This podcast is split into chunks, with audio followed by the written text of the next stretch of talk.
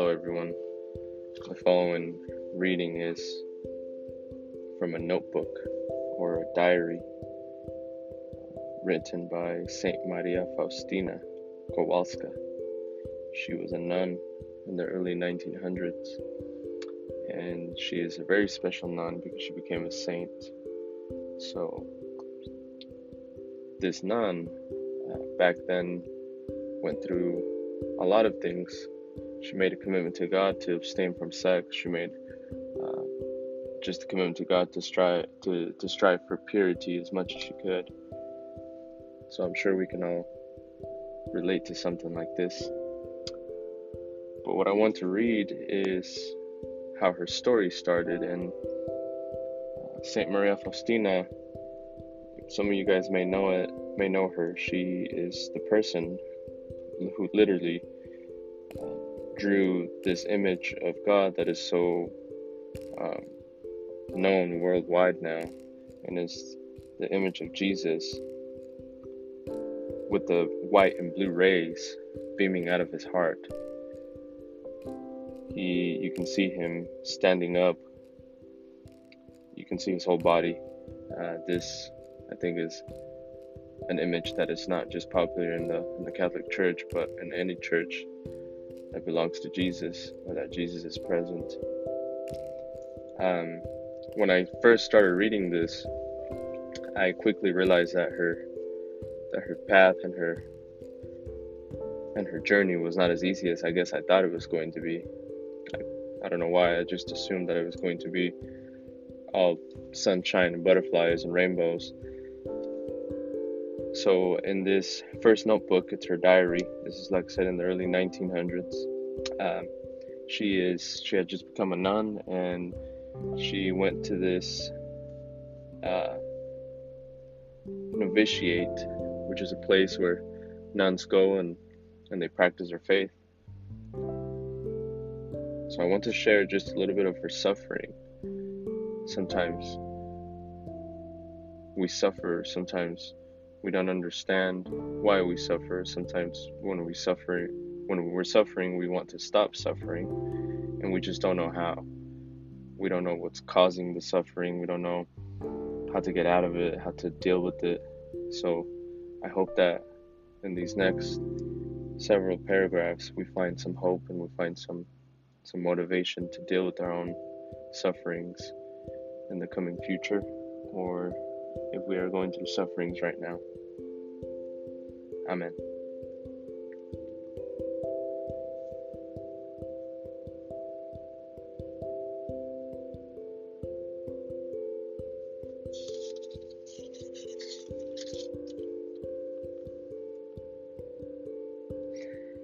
I saw my guardian angel, who ordered me to follow him. In a moment, I was in a misty place full of fire in which there was a great crowd of suffering souls. They were praying fervently, but not to avail. For themselves, only we can come to their aid. The flames which were burning them did not touch me at all. My guardian angel did not leave me for an instant. I asked these souls what their greatest suffering was. They answered me in one voice that their greatest torments was longing for God. I saw Our Lady visiting the souls in purgatory.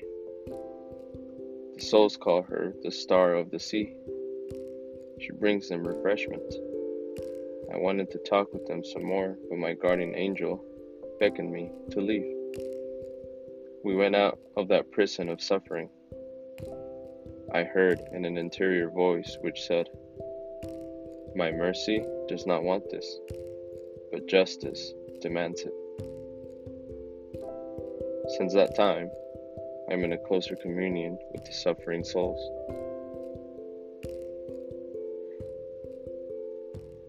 April 29, 1926, my superiors sent me to the novitiate, novitiate in Krakow. An inconceivable joy reigned in my soul. When we arrived at the novitiate, Sister Henry was dying. A few days later, she came to me in spirit after her death and bid me to go to the Mother Dictress of Novices, Sister Margaret, and tell her to ask her confessor, Father Rospond, to offer one Mass for her and three ejaculatory prayers. At first, I agreed, but the next day I decided I would not go to the Mother Di- Directress because I was not sure whether this had happened in a dream or in reality, and so I did not go.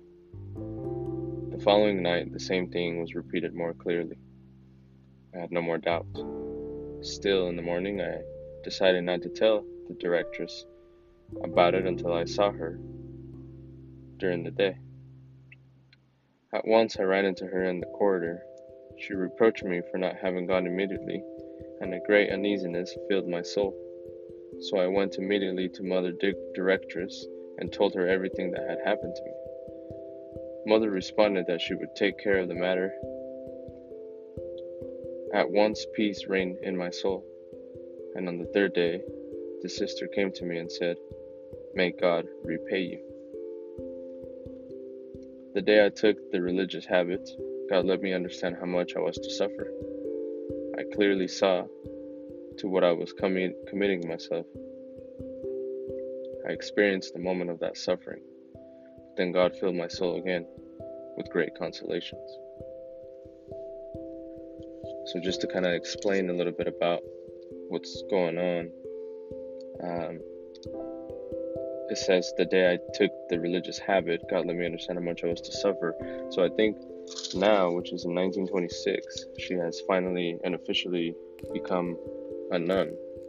So, God is telling her, helping her understand how much she is to suffer because when you're a nun, you have to uh, practice chastity, which is no sex.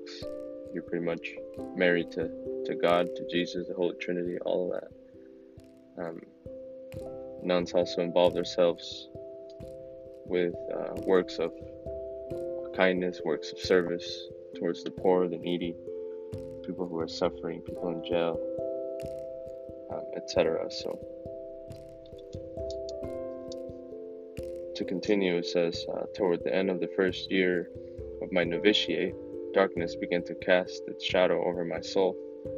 I felt no consolation in prayer.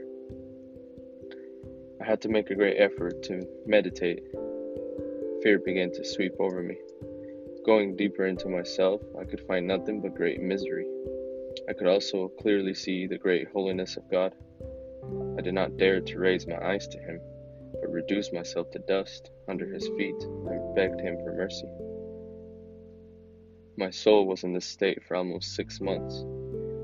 Our beloved mother, directress, Mary Joseph, encouraged me in these difficult moments, but the suffering continued to grow stronger. So just just to explain again, this is amazing. It's just the first year of, of her novitiate, and for six months she she suffered dearly. She suffered, like she says, nothing but great misery. Um, she re- tried to reduce herself to dust under his feet and begged for his mercy. Um, she was fearful. Uh, darkness began to cast its shadow over my soul. So we can clearly see and listen that when she started this spiritual battle and she made that promise to, to Jesus and to God, that the opposition was trying to, to win her back, I guess you can say, with fear, with doubt, with misery. And uh, I can definitely relate to that. And I'm sure, hopefully, we can all relate to this. Uh, when we try to do good, sometimes we are introduced or invited to do the, the opposite. It seems as if someone or something is hearing us, and as soon as we want to commit to, to the light, uh, we are overshadowed with darkness or invited to, to do darkness. As I continue to read, uh, it says, The second year of my novitiate was approaching. Whenever I recalled that I was to make my vows, my soul shuddered. I did not understand what I was reading. I could not meditate. It seemed to me that my prayer was displeasing to God. It seemed to me that by approaching the holy sacraments, I was offending God even more. But despite this, my confessor, Father Theodore, did not let me omit one single Holy Communion. God was working very strangely in my soul. I did not understand anything at all of what my confessor was telling me. The simple truths of the faith became incomprehensible to me. My soul was in anguish, unable to find comfort anywhere. Again, this is just showing that towards the end of her first year, she could still not understand what she was reading. She could still, she was still having a hard time meditating. She was still praying, but thought she was displeasing God. She was offending God. And uh, like she says, God was working very strangely in my soul.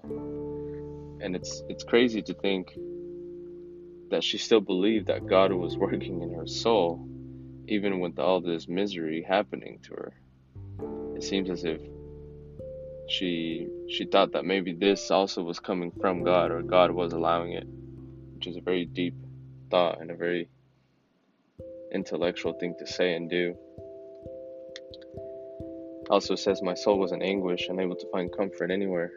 I think that's another thing that I can relate to, and I think we can all relate to is even when we pray sometimes, even when we when we do our rituals with with praying or coming to church, helping people, doing certain things, something just doesn't feel right. Some our soul is is not at ease or as calm and, and cheerful as we would like to to feel. As I continue reading, it says, At a certain point, there came to me the very powerful impression that I am rejected by God. This terrible thought pierced my soul right through. In the midst of the suffering, my soul began to experience the agony of death. I wanted to die, but could not. The thought came to me what use is it to strive for virtues? Why mortify oneself when all this is disagreeable to God? When I made this known to the directress of novices, I received this reply Dear sister, God has chosen you for great sanctity. This is a sign that God wants to have you very close to Him in heaven. Have a great trust in the Lord Jesus. So, just to kind of explain what's going on, she even felt rejected by God. Um, she felt so bad that she felt something pierced her soul right through. And then she even began to to experience the agony of death.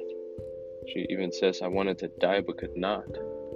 So I wonder this is a, a woman, a nun in the early 1900s who thought about dying. I don't know if she thought about maybe about taking her own life, but her agony was so deep her anguish was so serious, I guess you can say, that she even thought about just dying. She wanted not to, to feel that anymore. She also reached out to directress of novices, and those are good friends to have. Uh, nowadays, we can go to, to priests or we can go to friends that are that are spiritually connected to God and they can give us great hope. So let us remember that as we read. To continue, it says, That dreadful thought of being rejected by God is the actual torture suffered by the damned. I fled to Jesus' wounds and repeated the words of trust, but these words became for me an even greater torture. I went before the Blessed Sacrament and I began to speak to Jesus. Jesus, you said that a mother would sooner forget her infant than God his creature, and that even if she would forget her infant, I, God, will never forget my creature. Oh Jesus, do you hear how my soul is moaning? Ding to hear the painful whimpers of your child. I trust in you. O God, because heaven and earth will pass, but your word will last forever. Still, I've, I found not a moment of relief. So, to talk a little bit about what she, she wrote down, she goes on to say the dreadful thought of being rejected by God is the actual torture suffered by the damned. That's also something that I can relate to. Uh, sometimes I feel damned. I feel I damn myself, or I society damns me, or my my family has you know, kind of like a curse, and that is uh, it's so. She also says, Jesus, you said that a mother would sooner forget her infant than God his creature. It's pretty much saying our parents can forget us, even our parents. Everybody in the world, even our parents, which is unthinkable. But if that happens, that God will not forget us, that we are His creatures. And even after all this, she still felt uneasy, she still felt tormented. So as I continue to read, it says, One day, just as I had awakened, when I was putting myself in the presence of God, I was suddenly overwhelmed by despair, complete darkness in the soul. I fought as best as I could till noon. In the afternoon, truly deadly fears began to seize me. My physical strength began to leave me. I went quickly to my cell, fell on my knees before the crucifix, and began to cry out for mercy. But Jesus did not hear my cries. I felt my physical strength leave me completely. I fell to the ground, despaired, flooding my whole soul. I suffered terrible tortures, in no way different from the torments of hell. I was in this state for three quarters of an hour. I wanted to go and see the directress, but was too weak. I wanted to shout, but I had no voice. Fortunately, one of the sisters, another novice, Sister Placida Putyra, came into my cell. Finding me in such a strange condition, she immediately told the directress about it. Mother came at once. As soon as she entered the cell, she said, In the name of the holy obedience, get up from the ground. Immediately, some force raised me up from the ground, and I stood up, close to the dear mother directress. With kindly words, she began to explain to me that this was a trial sent to me by God, saying, Have great confidence. God is always our Father, even when He sends us trials. So just to explain, clearly she is she is troubled. Uh, Maria Faustina clearly here she is she's deeply depressed. Three quarters of an hour of just anguish, falling to the ground, uh, suffering terrible tortures. She even goes on to say that are no way different from the torments of hell. So she felt like she was living hell here on earth. Um, and yet, God sends another person uh, through another new nun and through uh, Mother Directress, which is pretty much the leader of nuns, and gives her hope, saying, God is always our Father, even when He sends us trials. So let us also dwell in that. Let us also find peace and, and hope and in our sufferings. Sometimes to change and to become a better spiritual person, we must go through trials and tribulations. We must go through sufferings and through anguish, just like Maria Faustina did. As I continue reading, it says, I returned to my duties as if I had come out from the tomb, my senses saturated with what my soul had experienced. During the evening service, my soul began to agonize again in terrible darkness. I felt that I was in the power of the just God, and that I was the object of his indignation. During these terrible moments, I said to God, Jesus, who in the gospel compare yourself to the most tender mother, I trust in your words because you are the truth and life. In spite of everything, Jesus, I trust in you in the face of every interior sentiment which sets itself against hope. Do what you want with me. I will never leave you, because you are the source of my life. Only one who has lived through similar moments can understand how terrible is this torment of the soul. During the night, the Mother of God visited me, holding the infant Jesus in her arms. My soul was filled with joy, and I said, Mary, my mother, do you know how terribly I suffer? And the Mother of God answered me, I know how much you suffer, but do not be afraid. I share with you your suffering, and I always will do so.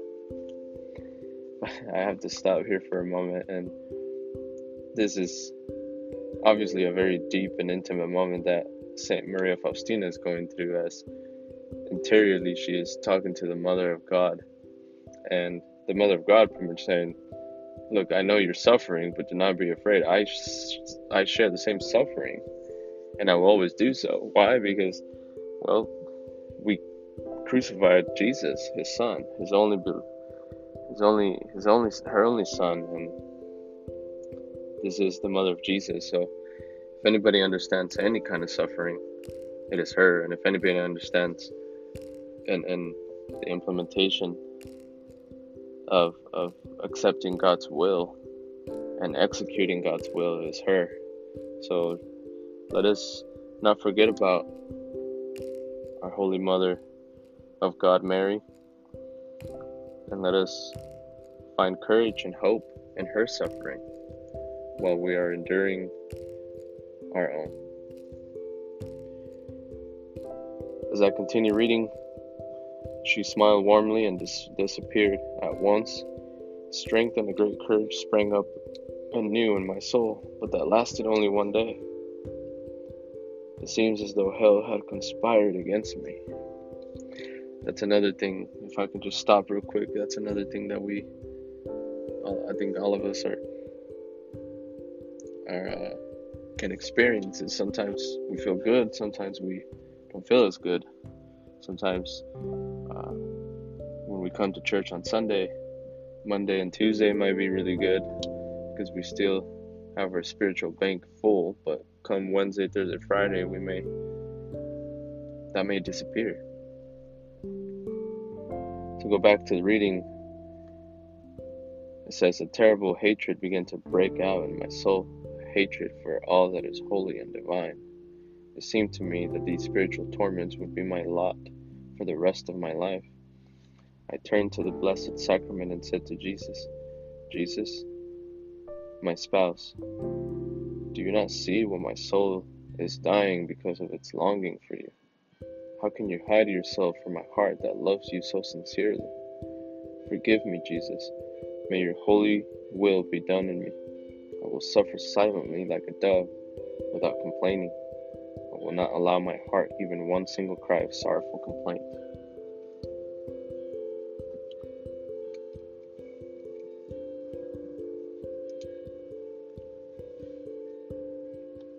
people.